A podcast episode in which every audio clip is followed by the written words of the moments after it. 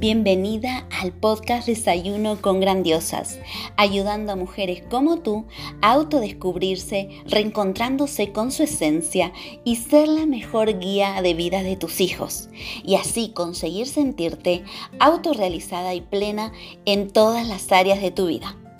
Aquí tocaremos temas claves e interesantes para que desarrolles tu máximo potencial en cada una de esas áreas de forma integral para luego potenciar los talentos y habilidades innatas de tus hijos.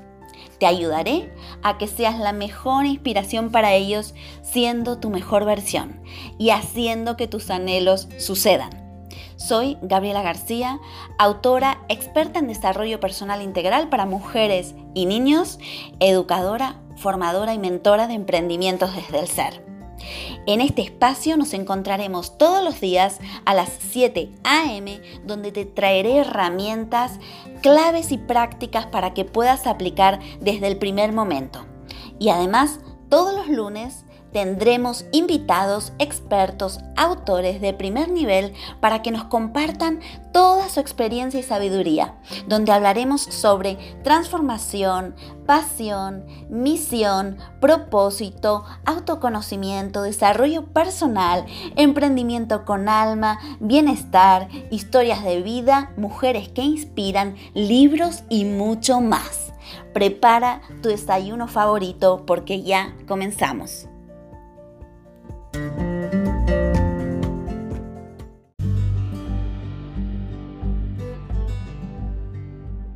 Y antes de comenzar con este episodio, déjame que te pregunte, ¿dudas a veces si estás haciendo un buen trabajo con tus hijos? ¿A veces piensas que has perdido el control de tu vida? Si tus respuestas han sido sí, no te preocupes, es la respuesta más común en este día a día de aprender con nuestros hijos. Te presento mi libro La mejor coach para tus hijos eres tú con el cual te ayudo en todas tus inquietudes como madre, pero sobre todo como mujer donde dispones de 33 herramientas claras y aplicables que transformarán tu vida y la de tu familia, además de un apartado exclusivo de autoconocimiento para ti. No encontrarás nada más claro, sencillo y concreto donde te llevaré de la mano paso a paso para conseguir ser la mejor guía de tus hijos y hacer que tus anhelos sucedan. ¿Y para quién es esta guía? Esta guía va dirigida a madres, padres, abuelas, profesores, educadores, terapeutas y todo tipo de persona que quiera evolucionar y crecer desde su interior para vivir en bienestar y a su vez quiera ser inspiración para todo niño que lo rodea. Ya disponible en todas las librerías de España y en Amazon.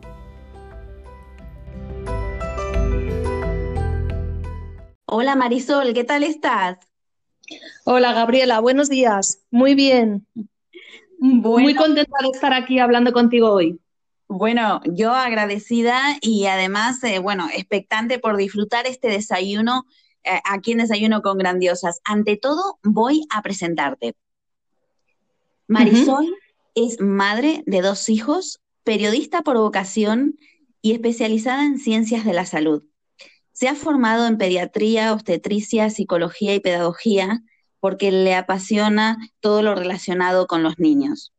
Actualmente dirige la revista Hacer Familia, dirigida a padres que quieran acompañar de una mejor forma a sus hijos. Así que la tenemos aquí encantados y bienvenida, Marisol.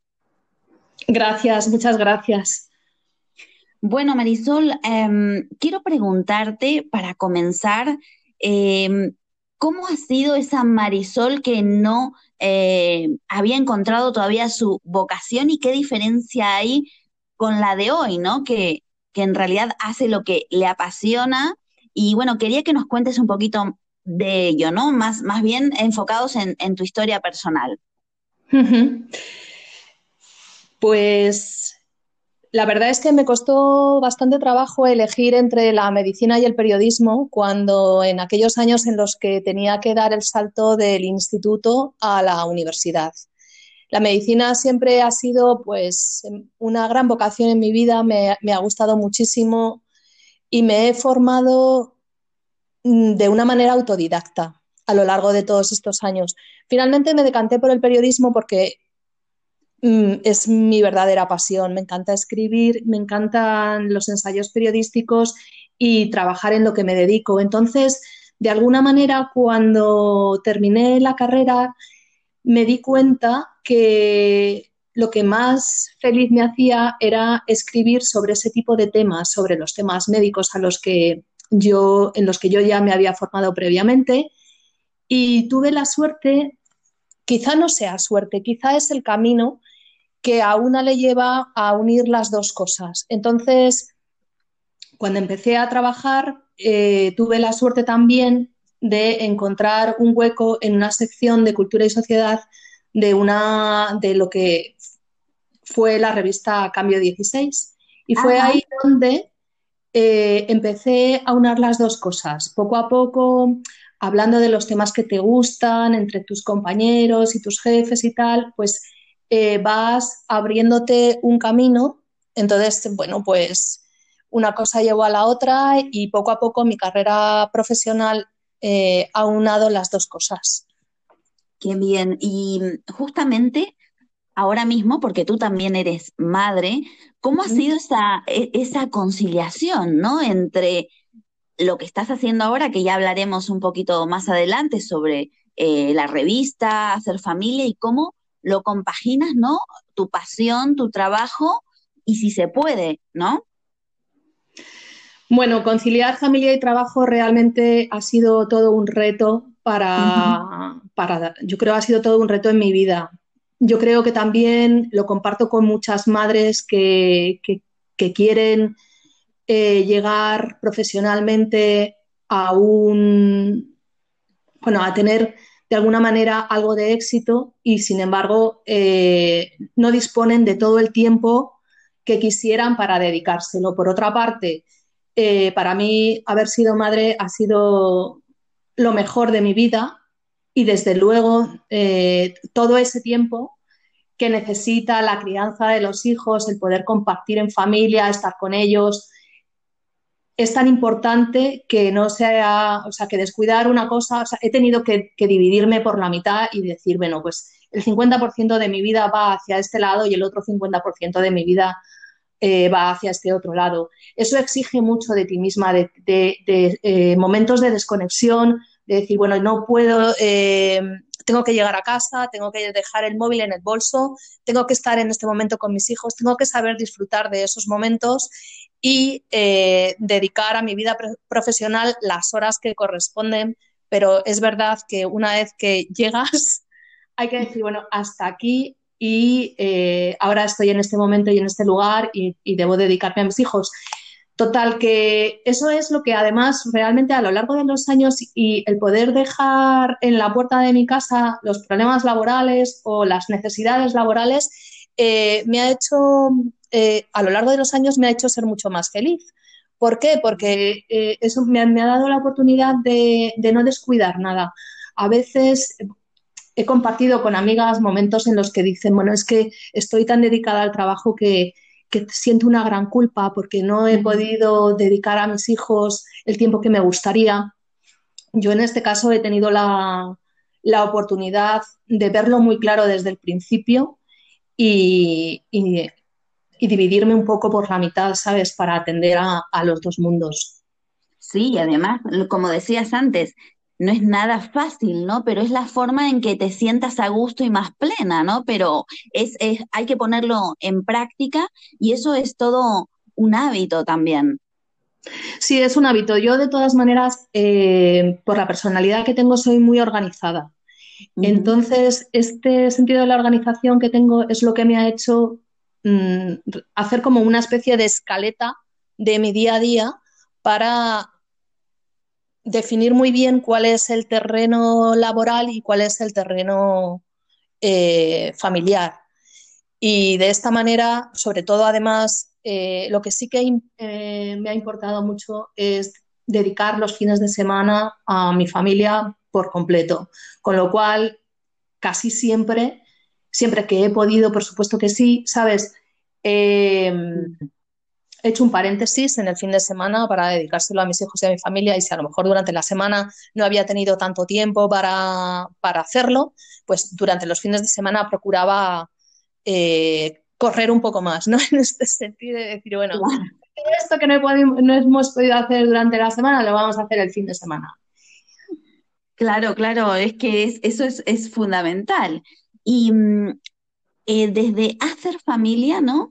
¿Qué, es lo que te ha aportado, ¿no? Hacer familia mm, para ti. Bueno, hacer familia eh, es, digamos, la, revista de mi vida, el trabajo de mi vida, porque realmente me ha permitido eh, compaginar ambos mundos el mundo de, la pedagogía, de la educación y de la salud, que tanto me apasiona, con el periodismo. De tal manera que es verdad que he aprendido tanto, tanto eh, a lo largo de los años eh, en, hacer familia, que muchas de, esas, de esos aprendizajes los he puesto en práctica con mis hijos, de tal manera que, pues, mm, a, a veces cualquier, sobre todo eh, ahora que ya mis hijos son adolescentes y que han entrado en esa etapa tan conflictiva, mm. tener esos conocimientos y poder aplicarlos en el día a día eh, me ha ayudado mucho. También es verdad que cuando eran mucho más pequeños, eh, todas las los posibles estados de nerviosismo, ¿sabes? Que crea una fiebre, una enfermedad del niño que parece que, que todos los padres en ese momento nos angustiamos y tenemos que salir a urgencias, pues mm. todo ese bagaje en temas de salud me ha ayudado bastante, incluso eh, en mis propios embarazos. Eh, mm. Cuando pasa alguna cosilla, sabes que no te sientes bien o tal, o que llega el momento del parto y que te dicen, ay, pues viene con una vuelta de cordón, no pasa nada, tranquilidad, sabes que sabemos lo que hay que hacer. O sea, en el fondo, eh, toda esa sobreinformación que he tenido a lo largo de estos años, ¿sabes? Por haberme dedicado a este mundo, me ha ayudado bastante. Claro, aplicar, ¿no? Esa gestión eh, emocional en, diferentes momentos de tu vida, ¿no? Sí, así es. Y Marisol, em, en Hacer Familia, eh, bueno, yo me imagino que no habrá sido fácil, ¿no? Llegar a ese punto en el que tú, bueno, ahora mismo estás haciendo realmente lo que te apasiona, ¿no? Eh, ¿Cuál ha sido ese momento de quiebre en que has tenido que decidir, ¿no? Y, que ha sido, eh, me imagino que como mm, te he comentado, em, no ha sido todo tan, tan sencillo, ¿no? Entonces, en esos momentos de, de, mm, desafío, eh, para llegar a hoy, ¿no? A este momento de, autorrealización, em, ¿qué es lo que te ha ayudado? Eh, bueno, yo creo que he sentido desde el primer momento una gran motivación por este proyecto. Date cuenta que yo, eh, Hacer Familia está, es una revista que tiene ahora 25 años de antigüedad. Se, se, ha vendido siempre por suscripción, con lo cual era un producto que no se conocía demasiado al no estar en el kiosco. Y eh, es en 2012 cuando da el salto a digital y se convierte en una página web. Pero en ese momento mm, los que la fundaron no tenían muy claro cuál iba a ser la manera de, consolidar esa revista de manera digital. Yo entré a formar parte del equipo en 2014, entré como directora responsable de la parte digital de Hacer Familia y desde 2014 hasta el momento me, mi objetivo ha sido hacerla crecer. Eh, ¿De qué manera? Pues ampliando el horizonte, en este caso el menú, eh, muchísimo para que tuviéramos la oportunidad de crecer con nuestros hijos desde el embarazo hasta la juventud. Bien, es verdad que además ahora, como dadas las circunstancias, eh, tenemos durante más tiempo a los niños en casa, necesitamos ir pasando por todas esas etapas.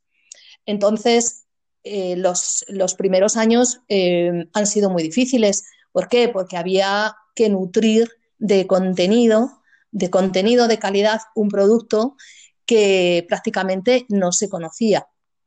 Durante todo ese tiempo, además, ha habido que crear una comunidad, una comunidad de personas interesadas en nuestro contenido Y eso ha sido difícil, ha habido que trabajar mucho en redes sociales, ha habido que hacer de community manager, ha habido, eh, bueno, mm, que esforzarse por, por mantener, por llegar más que mantener, ¿sabes? Por llegar a una especie de liderazgo y luego mantenerlo. Realmente eh, todos sabemos que, hacer crecer un proyecto es realmente muy difícil. Es una de las cosas más difíciles que, con las que nos podemos encontrar a la hora de posicionar una empresa, de posicionar una marca. Y yo creo que en este caso, eh, a día de hoy, Hacer Familia lo ha conseguido, porque realmente es un referente en información de padres para que, quieren ser mejores padres.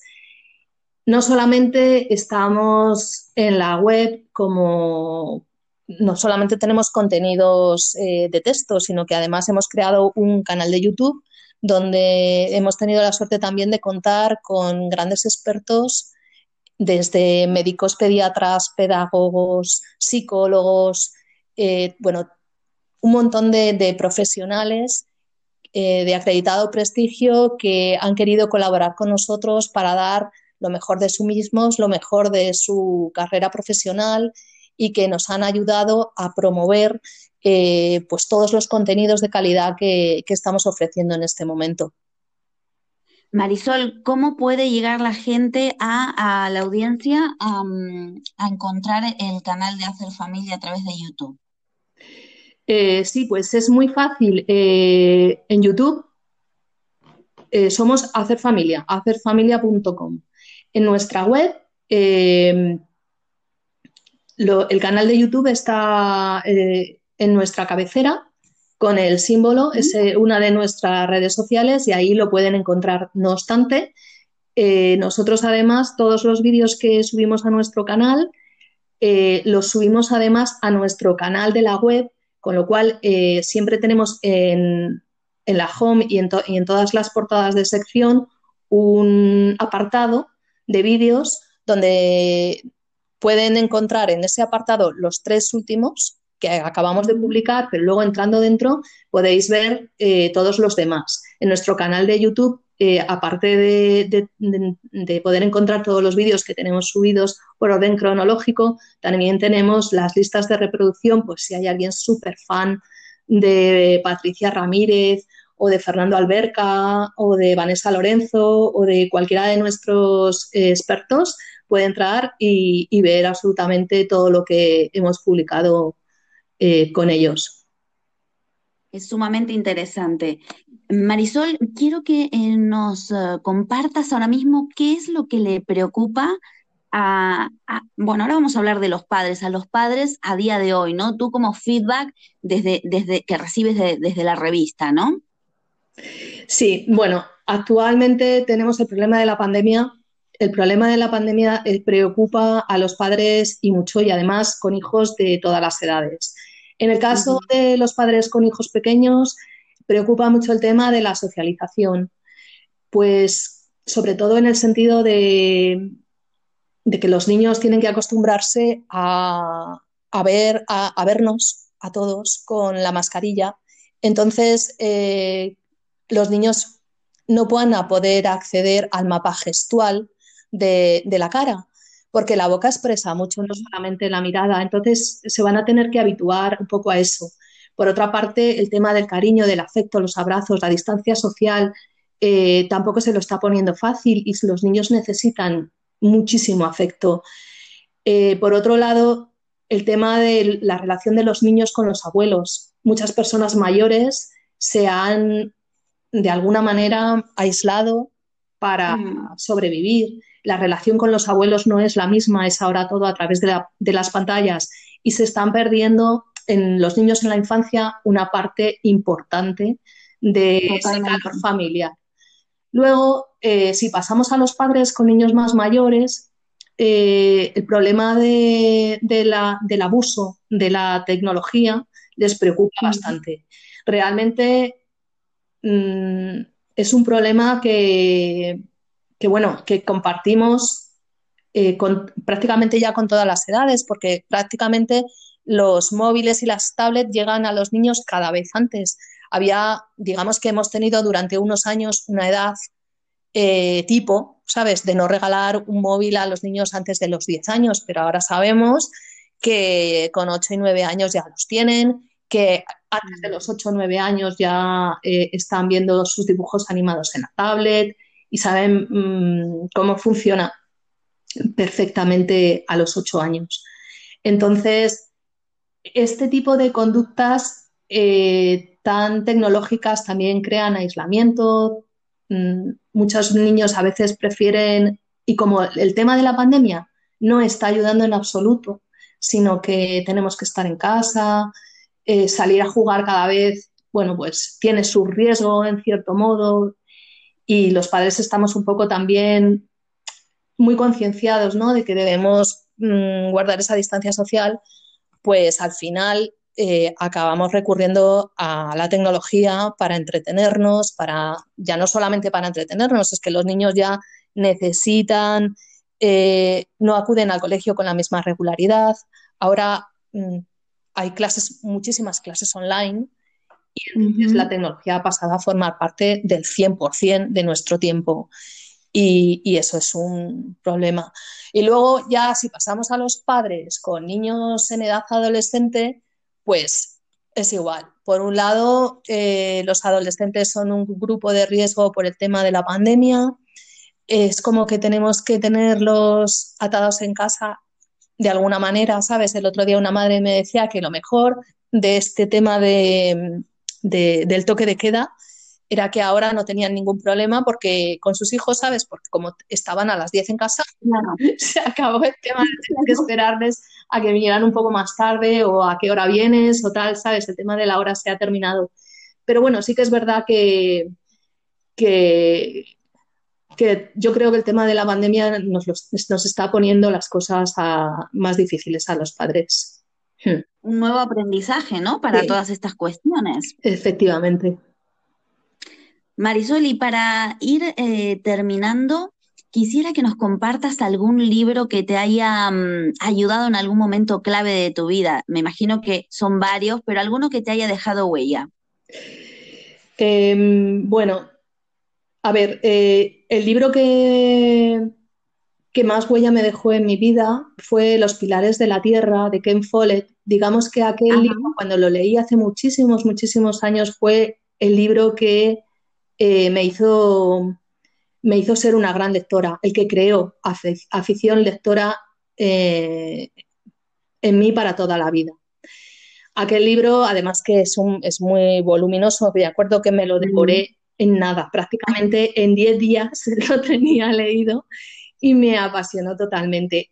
Después de aquello he leído muchísimo y ahora sigo leyendo mucho porque eh, llegan a mí todas las novedades editoriales del mercado y, bueno, eh, si, tengo, si tuviera que hablar de, alguno en concreto ahora últimamente, el que me ha llamado muchísimo, muchísimo la atención y además eh, quiero hablar de él en este programa porque se llama Imparables, de Teresa Baró. ¿Sabes cuál? Ah, sí, es, es eh, un libro que ha escrito ella, Comunicación para Mujeres que Pisan Fuerte. Qué bueno que merece la pena que hablar de él.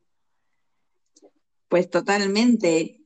Mujeres que, comunicación para mujeres que pisan fuerte. Sí, exactamente. Sabes que, bueno, Teresa Baro es, eh, es, o sea, lo que ha escrito es una guía pensada para mujeres profesionales. Entonces, en el libro habla de cómo nuestro estilo de, comunicación es muy, muy importante para que cada vez tengamos más visibilidad las mujeres en el mundo laboral.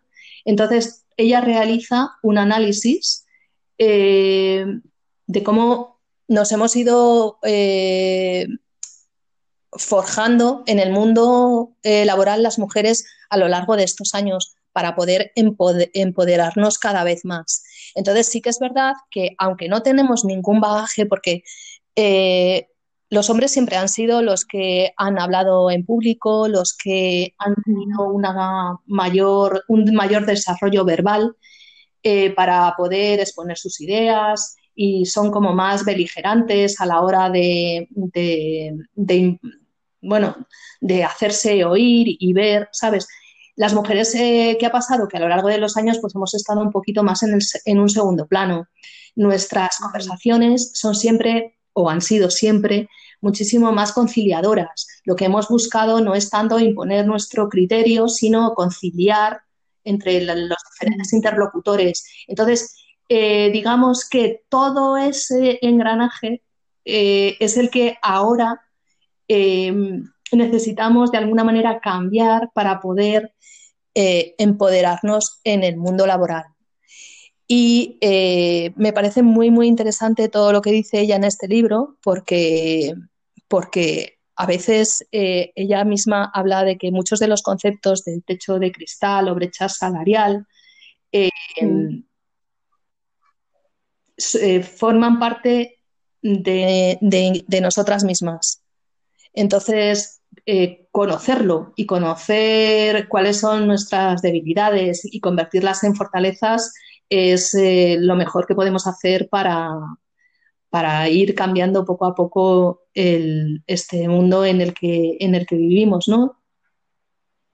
Sí, tan importante a, día de hoy, ¿no? Qué interesante este libro que nos has compartido. Y la verdad que te lo agradezco y tomo nota, eh, Marisol. Y por último, ¿a quién eh, nos recomiendas que entrevistemos, sea experto, experta, autora o autor, para que nos aporte no solo su, su historia de vida, que nos inspire, sino también con sus herramientas para que nos ayuden a vivir mejor? Mm. Bueno, pues... Yo creo que tú conoces muchos, pero ahora, claro, a ver a quién, eh, quién, a quién prefieres tú en el, en el aspecto de que pueda aportar aquí, ¿no? Para, para nuestra audiencia de, de Grandiosas con Power. Pues quizás eh, podías eh, entrevistar a Anabel González.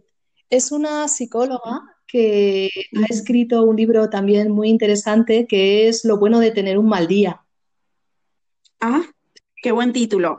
Sí, es muy buen título y, creo que ella puede aportar eh, una, visión positiva de, de, esa motivación, esa ilusión, esas ganas que necesitamos eh, para ver un futuro esclarecedor dentro de poco, porque realmente lo que nos está pasando es que estamos, estamos viviendo como una etapa de bajón, de no ver un poco la luz al final del túnel, pues cuando voy a volver a viajar, cuando voy a volver a abrazar, cuando voy a volver a, salir, cuando voy a...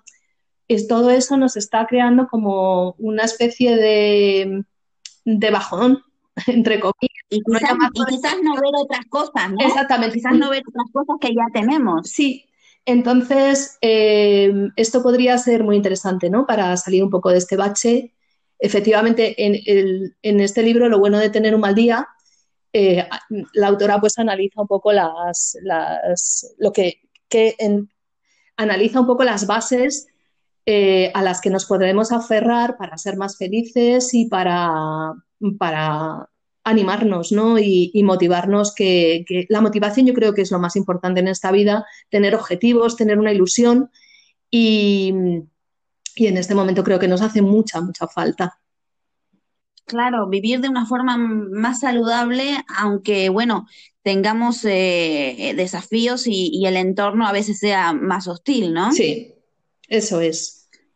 Además, Marisol. Además, hay que sacar lo bueno de cada momento, lo bueno de las cosas. O sea, es decir, eh, aunque tengamos eh, un montón de cosas negativas a nuestro alrededor, yo creo que a lo mejor lo que nos hace falta es mirar a nuestro pequeño microcosmos. Es decir, em, tenemos trabajo, tenemos salud, nuestros hijos están sanos, nuestra familia está bien, em, en fin, todas las pequeñas las pequeñas y grandes cosas que no son pequeñas, desde luego que no, ¿sabes? Con las que podamos animarnos cada día, levantarnos para mañana, por cada mañana para luchar, para seguir adelante, para eh, tener ilusión y, fuerza, ¿sabes? Para, para emprender un nuevo día. Y, además, lo que hay que hacer, yo creo también, ¿sabes?, es no fijarse eh, en estos momentos metas a largo plazo, sino a corto plazo. Pequeñas cosas cada día, para ser cada día mejores, para, ser, eh, para tener una mente positiva, eh, intentar eh, cuidarnos y alegrarnos con los detalles pequeños, crear una especie de, de rutinas de cada día, ¿sabes? Para visualizar momentos agradables y cuanto mejor estemos nosotras, además, mejor haremos que estén los demás a nuestro alrededor y eso crea un feedback.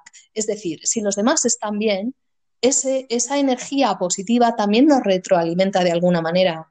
De tal manera que yo creo que lo que hay que crear es esos espacios eh, positivos, eh, mentales y físicos, para que todo fluya. Sí, esos microambientes emocionales, ¿no? Que en realidad quien los puede crear es uno. Sí, Efectivamente, yo creo que la clave está en nosotros mismos. Marisol, te iba a preguntar qué mensaje eh, le querías eh, dejar para despedirnos a, toda nuestra audiencia. Yo creo que, bueno, ya eh, lo has compartido, ¿no? Ahora mismo junto con esto, pero no sé si quieres compartir algo más importante, sobre todo en estos momentos que, que estamos atravesando. Bueno, pues yo creo que el mensaje es este, este mensaje de positividad y optimismo que, del que hablaba ahora mismo. Lo que tenemos que hacer es eh, mirar nuestro, nuestro futuro a corto plazo e intentar ser, eh, mm, ser conscientes de la realidad que nos toca y tomarnos las cosas de, la mejor manera posible, porque eh, bien es verdad que todo lo que estamos viviendo a nuestro alrededor es algo que no está en nuestras manos cambiar. Lo único que nosotros podemos hacer eh, es cambiar nuestro pequeño microcosmos, nuestra pequeña, mm, nuestra pequeña mm, vida, de alguna manera, ¿no? Entonces, esa vida eh, es la que hay que hacer grande para que, bueno, pues eso, para que todos estemos en sintonía y, tengamos eh, motivación para levantarnos cada día y seguir adelante. Sí, esos, esos pequeños grandes detalles, ¿no? Que son los más importantes de nuestra vida. Quizás los que pensamos que son los más simples eh, y sencillos son los más importantes. Sí, sí, así es.